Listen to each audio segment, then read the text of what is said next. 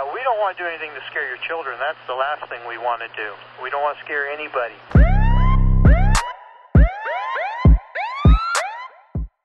سلام. به پادکست آخرین شاهد، روایتی داستانی از پرونده‌های جنایی واقعی خوش اومدید. من سبا رستمی، یکی از شنونده‌های این پادکست هستم و شما رو به شنیدن دومین اپیزود از پرونده ویکتور و ایگور دعوت می‌کنم.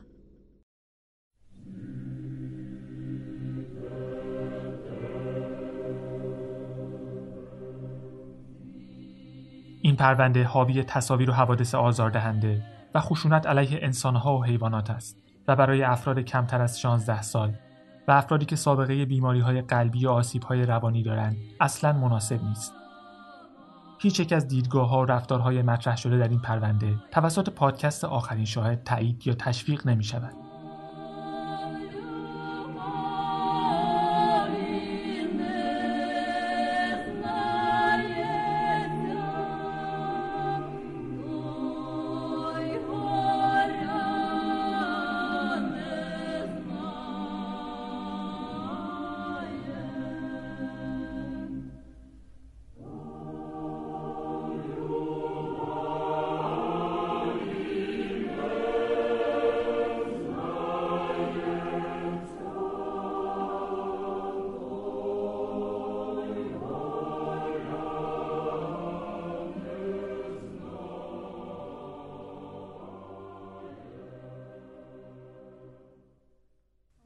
اوکراین با وجود لباس‌های محلی رنگارنگ و رقص‌های زیباش مثل خیلی از کشورهای اروپای شرقی به فرهنگ پیشرفته و مدرن و ساختارهای قانونی قوی شهرت نداره. تو رتبه‌بندی توسعه مدنی سازمان ملل کشور 88م و بیشتر از 20 پله از ایران پایین‌تره. مردمش یه ضرب‌المثل معروف دارن و میگن قوانین شدید کشور با عدم الزام به اجراشون جبران میشه. کمبود احترام نسبت به مراجع قضایی و قانونی که شاید مهمترین دلیلش بی‌اعتمادی مردم نسبت به دولت و سازمان‌های دولتیه. یه سرشماری تو سالهای اخیر نشون داد فقط 12% مردم اوکراین از وضعیت اداری کشورشون و سیاست‌های داخلی و خارجیش رضایت دارن. پس از شهر دنیپروپتروفسک به عنوان پایتخت صنعتی اوکراین هم نباید انتظار زیادی داشت. با این حال تا قبل از سال 2007 دنیپروپتروفسک لزوماً به عنوان یک شهر خشک و خشن شهرت نداشت. در واقع احتمالاً به غیر از روسیه و کشورهایی که سابقه درگیری مستقیم با روسیه داشتند، برای کمتر کسی شناخته شده بود. از سال 2007 به بعد خیلی‌ها دنیپروپتروفسک رو شناختن. به اسم دو پسر جوان، به اسم جانیان دنیپروپتروفسک.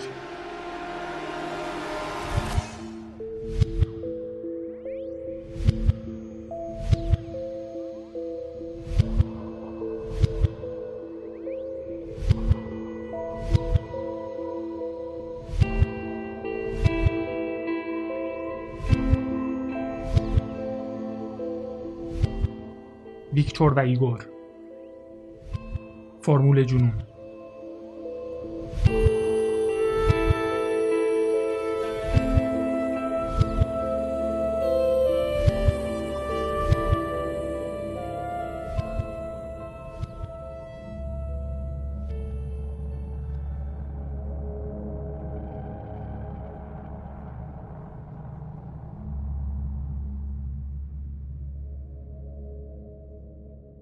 اول مارس 1988 ویکتور ساینکو و کمتر از 2 ماه بعد در 20 آوریل ایگور سوپرونیوک تو دنیپروپتروفسک به دنیا اومدن.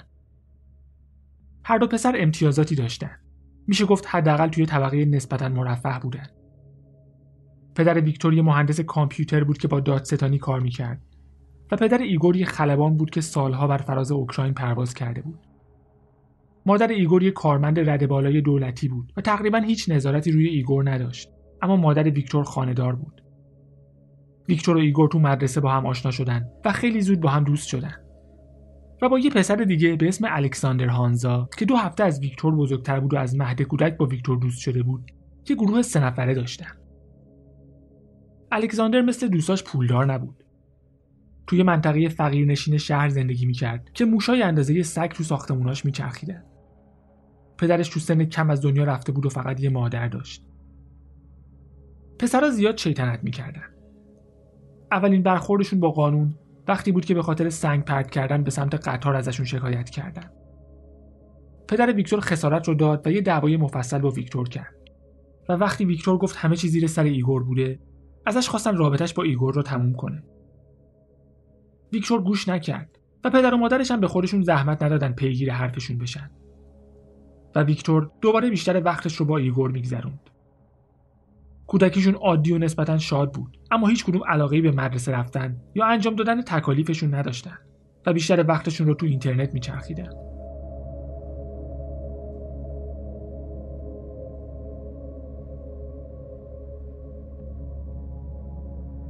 هم ویکتور و هم ایگور از ارتفاع میترسیدن و نگران بودن بچه‌های بزرگتر و قوی‌تر از این نقطه ضعفشون استفاده کنن. ایگور تو اینترنت خونده بود بهترین راه برای غلبه بر چنین ترس‌هایی اینه که مستقیما با اون روبرو بشن. و پسرا که می‌خواستن از اطلاعات ارزشمندشون نهایت استفاده رو بکنن، هر روز چند ساعت روی بالکن طبقه 14 ساختمون می‌ایستادن و مستقیم به پایین نگاه می‌کردن. بعد از مدتی از نرده‌ها آویزون می‌شدن یا روی لبه نرده‌ها راه می‌رفتن. نهایتاً ترس از ارتفاعشون از بین رفت و یه اعتماد به نفس کاذب جاش رو گرفت که نتیجهش پرخاشگری شدید و رفتار ضد اجتماعی نسبت به هر کسی بود که احساس می‌کردن از اونها ضعیف‌تره. ایگور رهبر گروه 3 نفره شده بود و بچه‌ها رو به سمت وحشیگری و وندالیسم هدایت می‌کرد. شیفته آدولف هیتلر بود و با افتخار از این حرف می‌زد که روز تولدش با هیتلر یکیه. برای خودش سیبیل هیتلری می‌ذاشت. روی هر دیواری که پیدا می‌کرد صلیب شکسته می‌کشید و کنارش عکس می‌گرفت. تو سال 8 یه بچه دیگر رو حسابی کتک زد و دوچرخش رو دزدید و فروخت و با اینکه پلیس پیداش کرد احتمالاً به خاطر دخالت والدینش هیچ اتهامی بهش وارد نشد. والدین ویکتور دوباره اون رو از دوستی با ایگور منع کردن، اما هیچ نظارتی روش نداشتن یا ازش نمی‌پرسیدن وقتی میره بیرون کجا میره. تو سال 2002 معلمشون ازشون شکایت کرد، اما به جای اینکه بهشون اتهام وارد کنن، بچه‌ها رو از هم جدا کردن. هیچکس شاهد دخالت پلیس نبود، چون ظاهراً پدر ایگور میتونست با یه اشاره هر مشکلی که برای ایگور پیش میومد حل کنه. ایگور به یه مدرسه دیگه رفت و الکساندر رو به یه هنرستان فرستادن، اما این باعث نشد مسیر تاریکی که بچه‌ها در پیش گرفته بودن ادامه پیدا نکنه. ویکتور و ایگور تجربهشون برای مقابله با ترس از ارتفاع رو یه موفقیت کامل میدونستن. و وقتی الکساندر اعتراف کرد از خون میترسه، میخواستن از همون روش برای از بین بردن ترسش استفاده کنن. الکساندر باید از نزدیک با مقدار زیادی خون روبرو میشد.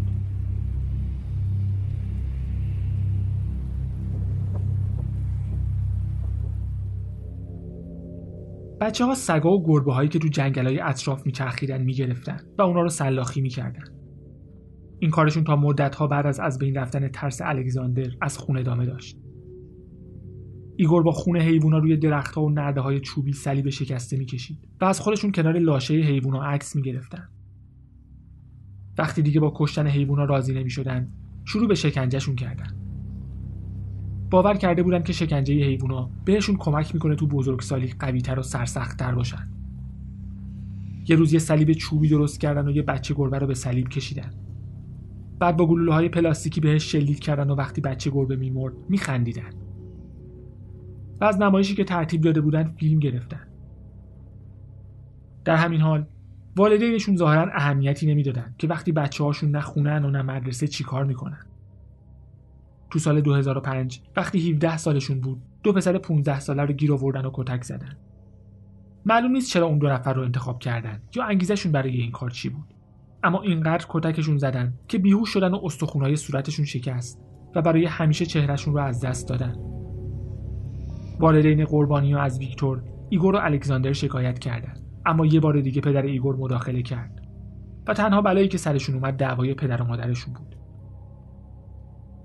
بعد از دبیرستان، ویکتور به یه کالج غیر انتفاعی رفت و به عنوان نگهبان پاره وقت کار میکرد، اما هیچی به اندازه ولگری تو اینترنت براشون جذابیت نداشت.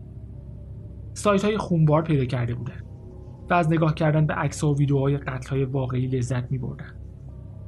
از رؤسای کارتل‌های مواد مخدر که قربانیاشون رو شکنجه می‌کردن و می‌کشتن، تا گروه‌های افراطی و تروریست که سر قربانیاشون رو می‌بریدن. تا جایی که دیگه هیچ کدوم از تصاویر سایت شوکه‌شون نمی‌کرد. همون زمان پدر ایگور به عنوان هدیه فارغ‌التحصیلیش براش یه دوای سبز خرید. اما ایگور عجله‌ای برای پیدا کردن شغل نداشت.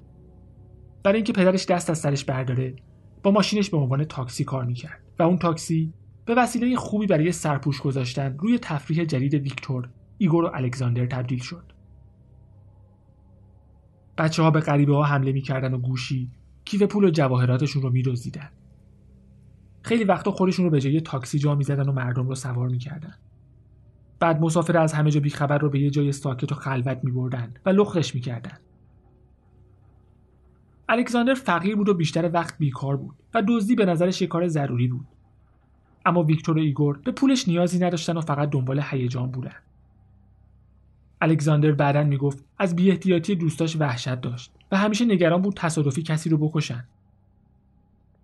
بعد از دو سرقت مسلحانه تو مارس 2007، الکساندر تصمیم گرفت دیگه تو مأموریت‌های ویکتور و ایگور همراهیشون نکنه.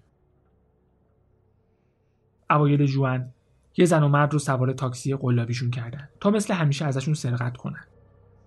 قبلا دزدیاشون رو تو شب انجام میدادن تا کسی چهرهشون رو نبینه. این بار مسافرها ویکتور و ایگور رو دیده بودن و میتونستن شناساییشون کنن. پس به این نتیجه رسیدن که تصمیم منطقی کشتنشون. هیچ جزئیاتی وجود نداره که نشون بده ویکتور و ایگور چطور اون زن و مرد رو کشتن، که از قبل برنامه داشتن یا نه، و اینکه کی با کی چیکار کرد. چیزی که مشخصه اینه که اون روز از مرز بین دزدی و قتل عبور کردن و ظاهراً بیشتر از این که اذیتشون کنه، هیجان زده‌شون میکرد. تو هفته‌های بعد ویکتور ساینکو و ایگور سوپرونیوک به بی‌رحمانه‌ترین و غیرانسانی‌ترین شکل ممکن جون چندین قربانی دیگر رو گرفتن. ایکاترینا ایلچنکو، رومن تاتارویچ، ایگور نچبلودا، یولینا شرام، سرگئی یاتسنکو و آندری سیریوک فقط چند تا از این قربانی‌ها بودن. ویکتور و ایگور تو مراسم خاکسپاری قربانیاشون شرکت می‌کردن و کنار قبرشون سلفی می‌گرفتن. و تو بعضی از عکس‌ها به عنوان آخرین اهانت با دستشون اشاره‌های زشتی به سمت قبر داشتن.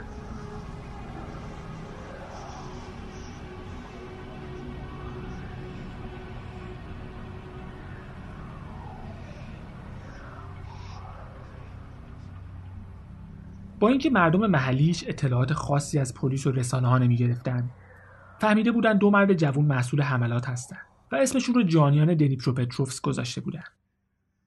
پلیس بعداً مدعی بود 2000 مأمور رو برای پیدا کردنشون بسیج کرده و این اطلاعات رو محرمانه نگه داشته تا قاتلین نفهمن پلیس دنبالشونه. 23 جولای 2007 ویکتور و ایگور به یه مغازه دست دوم فروشی رفتن تا یکی از موبایل‌هایی که دزدیده بودن رو بفروشن. و به محض روشن شدن گوشی، پلیس رد سیگنال رو گرفت و زیاد طول نکشید که با دو پسر جوان با همون مشخصاتی که دنبالش میگشت روبرو شد. پلیس خونه ویکتور و ایگور و خونه دوست قدیمیشون الکساندر هانزا رو هم گشت. وقتی به آپارتمان ویکتور رسیدن، پدر ویکتور 40 دقیقه اونا رو پشت در نگه داشت و اجازه نداد وارد بشن.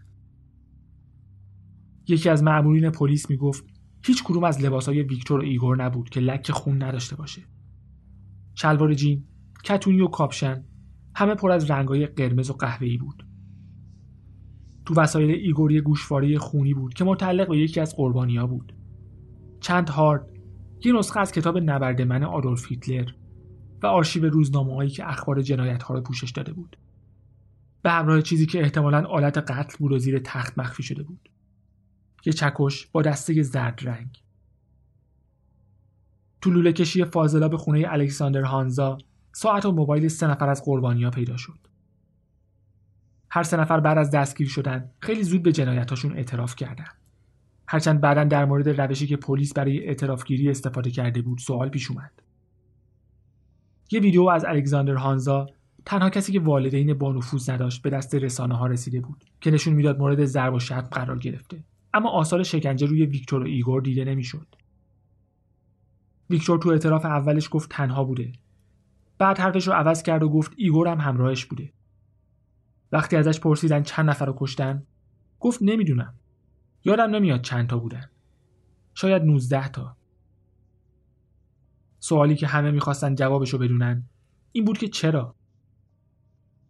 ویکتور جوابی نداشت. اول گفت نمیدونه چرا. بعد گفت به خاطر پولشون. و درباره انگیزه همدستش گفت ایگور فقط میخواست بکشه. وقتی از ایگور پرسیدن موقع کشتن آدما چه حسی پیدا میکرده، جواب داد وقتی سوسیس رو میبری چه حسی داری؟ تا پایان اون روز ویکتور و ایگور به قتل حداقل 19 نفر در 4 هفته گذشته اعتراف کردند و در کیفرخواست 29 اتهام بهشون وارد شد. ایگور سوپرونیوک به 21 فقره قتل خشن، 8 سرقت مسلحانه و 1 فقره حیوان آزاری و ویکتور ساینکو به 18 فقره قتل خشن، 5 سرقت و 1 فقره حیوان آزاری متهم شد.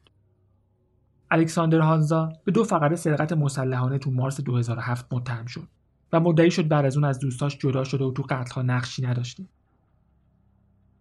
بعد از رسانه‌ای شدن اتهامات، مردم اوکراین از این عصبانی بودند که این همه جنایت اتفاق افتاده و از بیشترشون هیچ اطلاعی نداشتند. با وجود این همه قتل که تقریباً به یک شکل اتفاق افتاده بود، هیچ هشداری به شهروندان دنیپروپتروفسک داده نشده بود تا بیشتر مراقب باشند که تو ساعت‌های مشخصی رفت و آمد نکنند. خبر بعضی از جنایت‌ها به روزنامه‌های محلی رسید، اما هیچ خبری درباره این نبود که قاتلین سریالی دارن مردم رو میکشن و بدنشون رو له میکنن. شاید اگر میدونستن بیشتر احتیاط میکردن.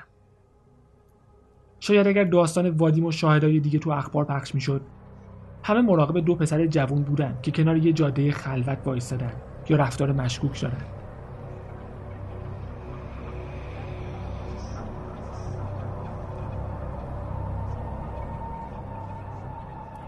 انگیزه قتل نه برای پلیس و نه برای رسانه‌ها مشخص نبود. سرقت نمیتونست انگیزه مناسبی باشه. خیلی از قربانی‌ها چیزی نداشتن که ارزش دزدیدن داشته باشه. افراد ولگرد، پسر بچه‌هایی که برای ماهیگیری میرفتن، مسافرایی که تاکسی میخواستن. نه افرادی که انتظار میره وسایل با ارزشی داشته باشن. شایعه شده بود که پلیس همه مهاجمی رو نگرفته. به طور خاص دنیل کازلوف، یکی از دوستای نزدیک ویکتور ساینکو که زیاد با پسرها وقت می‌گذروند. همسایه‌ها بارها دیده بودن که یه دوی سبز بیرون خونه کازلوف وای میسته و براش بوق میزنه و کازلوف از خونه بیرون میومد و سوار ماشین میشد. کازلوف هم دستگیر شد. اونم یه پدر بانفوذ داشت و در کمال تعجب گفت از جنایت‌ها خبر داشته و عکس‌ها و فیلمایی که می‌گرفتن رو دیده و شنیده که با افتخار درباره دزدی و آدم کشتن حرف میزنن. از کازلوف هم خواسته بودن باهاشون بیاد و گفته بودن میتونه پول زیادی در بیاره. تجهیزات کامپیوتری گرون قیمتشون رو نشون دادن که مدعی بودن با پولی که از جنایت‌هاشون درآوردن خریدن. مردم فکر میکردن دنیل کازلوف حداقل تو یکی از قتل‌ها نقش داشته، اما همکاریش با پلیس و داشتن یه خانواده پولدار و بانفوذ باعث شد اتهامی بهش وارد نشه و چند روز بعد هم ناپدید شد. مادر الکساندر هانزا نفوذ یا روابطی نداشت، اما والدین ویکتور و ایگور از تمام ثروت و قدرتشون برای آزادی بچه‌ها استفاده کردند. اصرار داشتن که پسرشون کاملا بیگناهن و 4 نفر دیگر رو به عنوان مجرم واقعی معرفی کردند که میگفتن قدرت و ثروتشون باعث مسئولیتشون شده و خیلی از مردم هم به شکل مشکوکی باهاشون همراه شده بودند. مادر الکساندر به خبرنگارا گفت دستگیری پسرش اشتباه بوده. گفت اون یه پسر مهربونه و جالب بود که گفت آزارش به یه گربه هم نمیرسه. پدر ویکتور گفت نمیدونم چرا پسرم به این اتهامات اعتراف کرده. اون یه پسر معمولیه. فکر میکنم کسی اونو ترسونده تا این اتهامای ساختگی رو قبول کنه. ایگور خیالش راحت بود که والدینش قضیه رو حل میکنن. مثل تمام دردسرایی که از بچگی درست کرده بود و همیشه نجات پیدا کرده بود. وقتی وکیلش پرسید پیغامی برای پدر و مادرش داره یا نه، گفت دلش برای مادرش تنگ شده و زود برمیگرده خونه. خبرنگارا میترسیدن شاید حق با ایگور باشه. میدونستن پدرش خلبان شخصی رئیس جمهور سابق بوده و میترسیدن دست به دامن سیاستمدارا بشه تا پسرش رو آزاد کنه. هرچند یه چیز غیر عادی تو پرونده جانیان دنیپروپتروفسک بود که آزادیشون از مجاری سیاسی رو تقریباً غیر ممکن میکرد.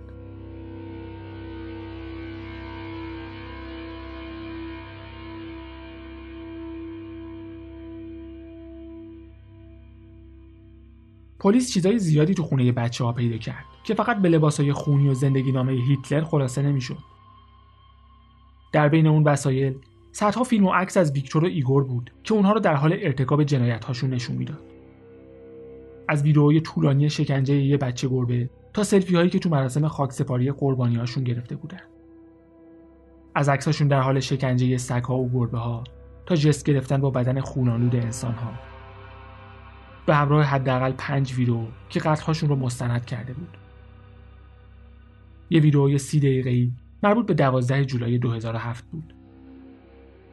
ایگور و ویکتور کنار یه جاده جنگلی ساکت و خلوت می‌ایستادن و در حالی که ویکتور گوشیش رو روی سقف ماشین گذاشته بود و فیلم می‌گرفت، درباره نقششون درباره نگه داشتن یه ماشین در حال عبور و کشتن سرنشیناش حرف می‌زدن.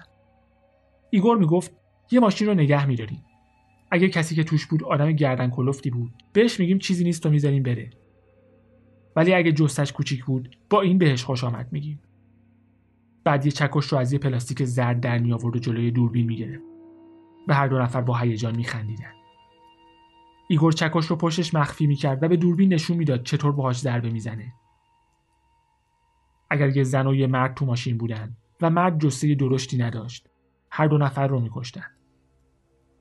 فقط امیدوار بودن موبایل داشته باشه که خوب باشه ولی زیادم شیک نباشه که بتونن سریع بفروشنش. همینطور که صحبت می‌کردن متوجه چند تا لکه خون روی دوا می‌شدن و بعد با هیجان با هم بحث می‌کردن که کدوم لکه خون مال کدوم یکی از قربانی‌هاست. ویکتور با دوربین دوچشمی نگاه می‌کرد و یه نفر رو می‌دید که از انتهای جاده به سمتشون میاد. با ذوق میگفت عجب ویدئویی میشه. ایگور میپرسید چه شکلیه؟ و ویکتور میگفت معمولیه، یه مرد با موتورسیکلت. ایگور وسط جاده وایساد و ویکتور دوربین رو از روی سقف ماشین برداشت.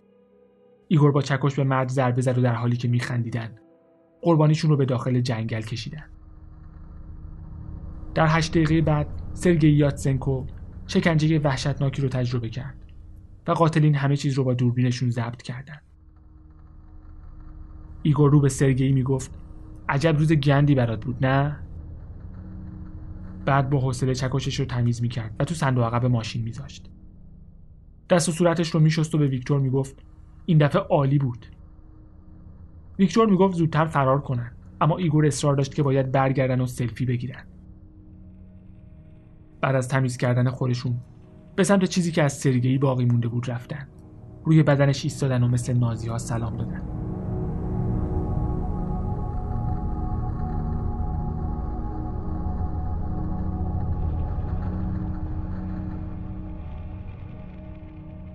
پدر ویکتور میگفت عکسایی که پلیس از جنایت‌های پسرش داره ساختگیه. میگفت پلیس بعد از حمله به خونه‌شون یه سری عکس معمولی از بچه‌ها پیدا کرده و بعد یه نفر که می‌خواسته براشون پاپوش درست کنه، با جلوه‌های ویژه ازشون تصاویر ساختگی درست کرده.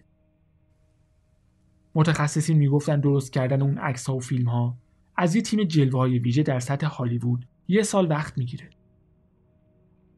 اتفاق عجیبی که تو این فاصله افتاد این بود که 8 دقیقه از لحظات پایانی زندگی سرگئی یاتسنکو به شکلی تو اینترنت پخش شد و برای اونایی که تحمل دیدنش رو داشتن شکی نبود که جانیای خندان اون ویدئو ویکتور ساینکو و ایگور سوپرونیوکن. با پخش شدن ویدئو در اینترنت یه تئوری دیگه مطرح شد. رسانه‌های محلی میگفتن برنامه ویکتور و ایگور این بوده که با فروش ویدئوهاشون به یه شبکه زیرزمینی پولدار بشن. دوست دختر یکی از پسرها میگفت میخواستن 40 ویدئوی مختلف درست کنن. یکی از همکلاسی‌های ایگور هم این رو تایید کرد و مدعی شد شنیده ایگور با یه سایت خارجی در ارتباطه که 40 ویدئوی قتل سفارش داده و وقتی آماده بشه پول خوبی بهشون میده. خبرنگارا سعی کردن وجود این شبکه زیرزمینی رو تایید کنن. یکی از خبرگزاری‌ها اعلام کرد با کمک یه هکر روسی یه سایت پیدا کرده که صدها ویدئوی قتل داره و خیلی از اون‌ها تو اوکراین ساخته شده. اما در نهایت به جایی نرسید. نکته‌ای که وجود داره اینه که اون ویدئو رو یه نفر با دسترسی قضایی به مدارک پرونده منتشر کرده و کار بچه‌ها نبوده. از 3 متهم تست روانسنجی گرفتن و تایید کردن که هر 3 نفر سالم و آماده شرکت در محاکمه هستن. اما وکیل ایگور سعی کرد بحث سلامت روانی موکلش رو مطرح کنه و اصرار داشت ایگور باید درمان بشه نه مجازات. مادر بزرگ ایگور اسکیزوفرنی داشت و وکیلش میگفت ایگور همین بیماری رو به ارث برده. ایگور هم به استناد جنون ادعای بیگناهی کرد. وکیلش تست‌های روانسنجی رو زیر سوال برد و گفت ابعاد رسانه‌ای گسترده پرونده باعث شده برخورد منصفانه‌ای با متهمین نشه و نتیجه تست‌ها با عجله اعلام شده.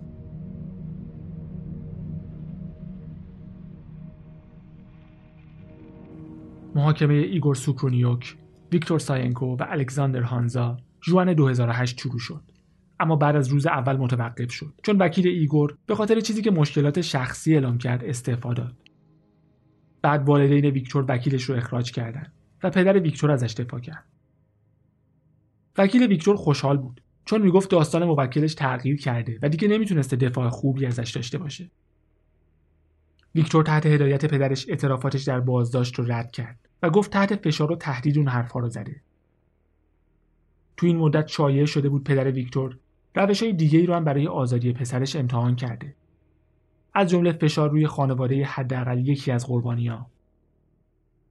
اوایل جولای محاکمه دوباره شروع شد. 3 متهم رو با جلیقه ضد گلوله به دادگاه آوردن چون می‌ترسیدند خانواده قربانی‌ها یا مردم عادی بهشون حمله کنن. تو دادگاه هم اونا رو توی کابین قفس مانند با میله‌های آهنی نگه داشتن. والدین ویکتور و ایگور بخشی از تیم وکلا بودن، اما مادر الکساندر اجازه نداشت با پسرش در تماس باشه. 10 وکیل نماینده 29 ولی دم بودن. مدارک دادستانی زیاد بود.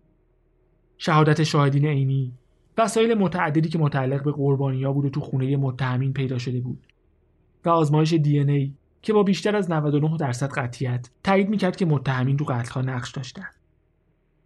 اما مهمترین مدرک عکس‌ها و فیلم‌هایی بود که خود متهمین گرفته بودند. یه تیم پزشکی تو دادگاه مستقر شده بود که معلوم شد لازم بوده چون چندین نفر بعد از دیدن عکس‌ها و فیلم‌ها حالشون بد شد و نیاز به کمک‌های پزشکی داشتن. ویکتور و ایگور با آرامش از پشت میله‌ها به تصاویر نگاه می‌کردن. گاهی روشون رو به سمت همدیگه برمیگردوندن و گاهی پوزخند می‌زدن. وقتی ازشون درباره تصاویر پرسیدن، گفتن هیچ نقشی نداشتن و حتی توی ادعای مسخره گفتن هیچ کس رو تو اون تصاویر نمی‌شناسن، با اینکه تو بسیاری از تصاویر چهرهشون کاملا مشخص بود. قاضی که احساس می‌کرد به شأن دادگاهش بی‌احترامی شده، با عصبانیت داد زد کور که نیستید. و وکلای ویکتور و ایگور از هر تاکتیکی استفاده کردن. اول سعی کردن تصاویر رو از مدارک خارج کنن چون میگفتن با روش‌های غیرقانونی به دست اومده. بعد یه تئوری توطئه رو مطرح کردن و گفتن جنایتکاران واقعی پشت این قتل‌ها به خاطر ثروت و قدرتشون مسئولیت پیدا کردن. همینطور گفتن اعترافگیری از طریق شکنجه بوده، با اینکه فقط الکساندر نشونه‌هایی از کتک خوردن داشت. موقع شهادت دادن بر علیه هم شدن. پدر ویکتور میگفت ویکتور خودش قربانی بوده و از ایگور دیوونه که مجبورش کرده تو قتل‌ها مشارکت داشته باشه میترسیده. مدعی شد پسرش سندروم استکهلم داره و در اثر ترس از ایگور به اون وابستگی روانی پیدا کرده. ویکتور مدعی شد ایگور هم مستقیم و هم تلویحاً تهدیدش کرده که اگر دستگیر بشن کاری میکنه همه اتهام‌ها گردن ویکتور بیفته. الکساندر گفت فقط توی سرقت نقش داشته که مربوط به قبل از قتل‌ها بوده. در مورد سرقت گناهش رو قبول کرد و گفت اصلاً نمیدونسته ویکتور و ایگور ظرفیت چه کارایی رو دارن و اگر میدونست حتی به زور اسلحه هم نزدیکشون نمیشد. در مورد وسایل قربانی‌ها که الکساندر تو چاه فاضلاب ریخته بود، مدعی شد که دوستاش بهش هدیه دادن. اما ایگور به طور کلی تو دادگاه ساکت بود. هرچند به نظر می‌رسید از دیدن دوباره کاراش تو دادگاه لذت برده. مادرش جزو تیم وکلا بود و خانواده‌های قربانی‌ها میگفتن از نگاه سرد و بی‌روح و نداشتن حس همدلیش می‌ترسیدن. سوال درباره انگیزه قتل‌ها همچنان بی‌جواب بود. قبول کردن که دزدی انگیزه قتل نبوده. تئوری فروختن ویدیوها به شبکه‌های زیرزمینی اصلا تو دادگاه مطرح نشد. نهایتاً مجبور شدن چیزی رو قبول کنن که غیر قابل تصور بود. اینکه ویکتور و ایگور انسان‌ها رو شکنجه کردن و کشتن، صرفاً به این خاطر که از این کار لذت می‌بردن. بعد جنایت‌هاشون فیلم گرفتن تا خاطره بشه و بعداً بهش نگاه کنن و دوباره ازش لذت ببرن. 11 فوریه 2009 دادگاه ایگور سوپرونیوک و ویکتور ساینکو رو در تمام اتهامات گناهکار تشخیص داد. ایگور به اتهام 21 فقره قتل و ویکتور به اتهام 18 فقره قتل. هر دو نفر حبس ابد گرفتن و بلافاصله تقاضای فرجام خواهی کردند. اما انتهای همون سال درخواستشون رد شد. الکساندر هانزا به اتهام دزدی محکوم شد و 9 سال حبس گرفت که بهش اعتراض نکرد. هیچ کس باور نمی‌کرد والدین ویکتور و ایگور واقعاً نمی‌دونستن بچه‌هاشون چی کار می‌کنن. به این متهم شدن که چشمشون رو روی رفتارهای نادرست، لباس‌های خونی و کلکسیون طلا و جواهرات و تجهیزات کامپیوتری که معلوم نبود از کجا اومده بستن. وقتی مادر یولینا شرام با عصبانیت با مادر ایگور حرف می‌زد، مادر ایگور با خونسردی نگاهش کرد و گفت: شاید تقدیر دخترت این بوده که بمیره. مادر ایگور نشفلادا گفت: هیچ شغلی نمیتونه توجیه مناسبی برای چشم پوشی از رفتارهای بچه‌ها باشه. تغییر علایقشون به کنار، چطور متوجه تغییر رفتارهاشون نشدی؟ چطور متوجه لباسهای خونی نشدی؟ چطور آلت قتل رو زیر تخت ندیدی؟ و وقتی وسایل دیگران تو خونت ظاهر میشد توجهی نکردی؟ ناتالیا ایلچنکو اینقدر نزدیک محل قتل دخترش زندگی میکنه که مجبور تقریباً هر روز از کنارش رد بشه و هر بار برای دخترش دعا میخونه. به خبرنگارا گفت حتی نمیشه بهشون گفت حیوان، چون حیوان برای دفاع از خودش به خاطر غریزه یا احساس خطر میکشه. اونا فقط برای لذت بردن آدم میکشتن. تو آگوست 2010 یک کانال تلویزیونی شیلیایی یک مستند درباره این پرونده ساخت. تیم سازندش به دنیپروپتروفسک سفر کردن و با خیلی از افرادی که تو این پرونده بودن مصاحبه کردن. تو اون مستند تصاویر جدیدی از کلکسیونی که ویکتور و ایگور درست کرده بودن پخش شد. از جمله ویدئوی طولانی قتل سرگئی یاتسنکو و بخش‌هایی از یه ویدئوی 5 دقیقه‌ای مربوط به قتل یه قربانی ناشناس دیگه. ویدئوی مربوط به یاتسنکو به یکی از کارگردانای ژانر وحشت شیلی نشون داده شد و اینقدر براش آزاردهنده بود که نتونست تا انتها ببینه. مقامات اوکراین به تیم سازنده اجازه ندادن با ویکتور و ایگور دیدار کنن. و نمیدونم چرا احساس میکنم شاید ویکتور و ایگور اصلا تو زندان نبودن و به لطف نفوذ والدینشون و سیستم قضایی فاسد اوکراین یه جایی ناپدید شدن. تو سال 2019 الکساندر هانزا بعد از 9 سال حبس آزاد شد و یه همسر و 2 فرزند داره.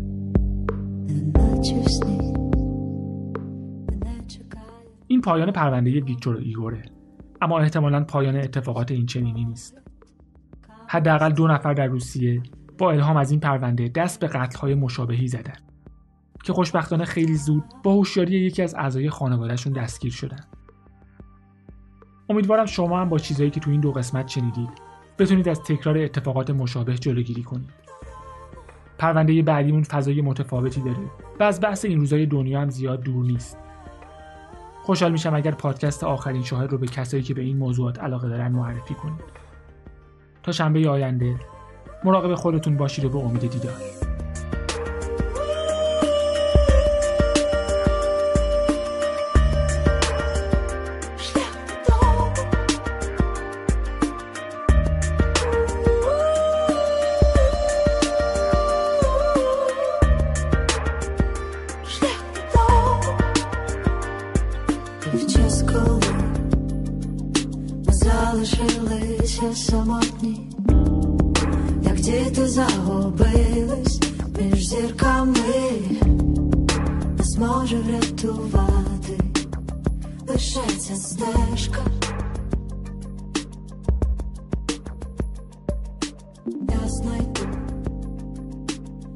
Знайду свій шлях додому, хоч важко буде йти, крізь погодів шалену втому, там буде затишно і світло, птахи в долонях.